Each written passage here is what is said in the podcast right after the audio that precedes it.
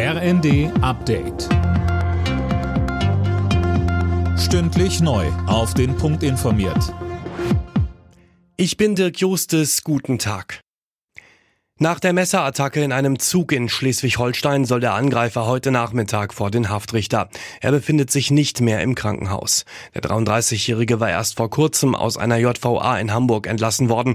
Polizeisprecherin Astrid Heidorn. Groß geäußert hat er sich, soweit ich es weiß, noch nicht. Wir ermitteln derzeit noch in alle Richtungen und die Ermittlungen laufen, wie gesagt, auf Hochtouren. Unterdessen ist auch klar, dass es sich bei den zwei Todesopfern um einen 19-jährigen und seine 16-jährige Begleiterin handelt. Verteidigungsminister Pistorius geht davon aus, dass die ersten Leopardpanzer Ende März in der Ukraine eintreffen. Das hat er nach seinem ersten Truppenbesuch im neuen Amt gesagt. Auf einem Truppenübungsplatz östlich von Magdeburg sprach Pistorius heute mit den Soldaten und war bei Übungen dabei. Er sagte, es ist ein gutes Gefühl, mit den Soldatinnen und Soldaten sprechen zu können.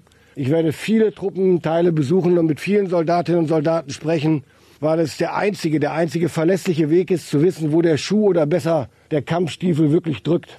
Das kann ich nur erfahren im Gespräch mit den Soldatinnen und mit Soldaten, mit den Offizieren, die hier diese Einheiten geführt haben und die sie eben auch vorbereiten auf das, was auf die Bundeswehr zukommt.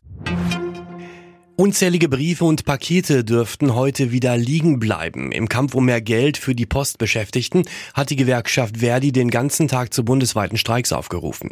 Erst vergangene Woche gab es mehrere Streiktage.